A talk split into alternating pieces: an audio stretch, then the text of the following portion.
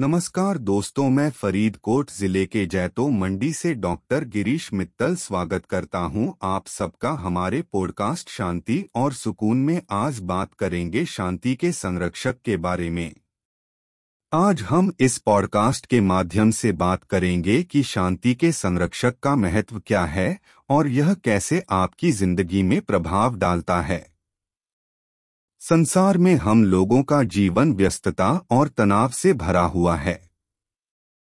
हमें अपनी सामान्य ज़िंदगी में बहुत सारे तनावों से गुजरना पड़ता है, जैसे कि नौकरी, परिवार, धन, स्वास्थ्य और अन्य समस्याएँ।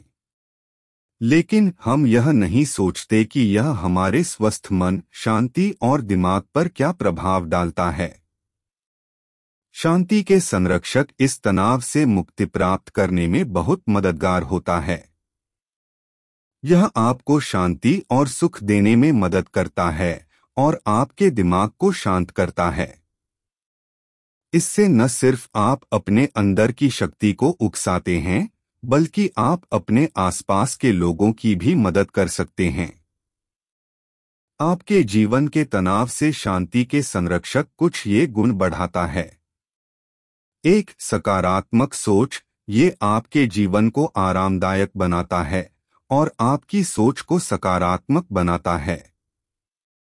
दो मन शांति ये आपको तनाव से मुक्त करता है और आपको शांति और आराम देता है।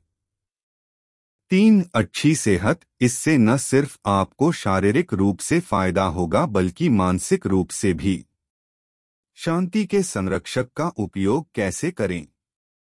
एक शांत स्थान ढूंढें, वीडियो, मसाज, म्यूज़िक या ध्यान करने के लिए एक शांत स्थान जैसे कमरे का अलग हिस्सा ढूंढें।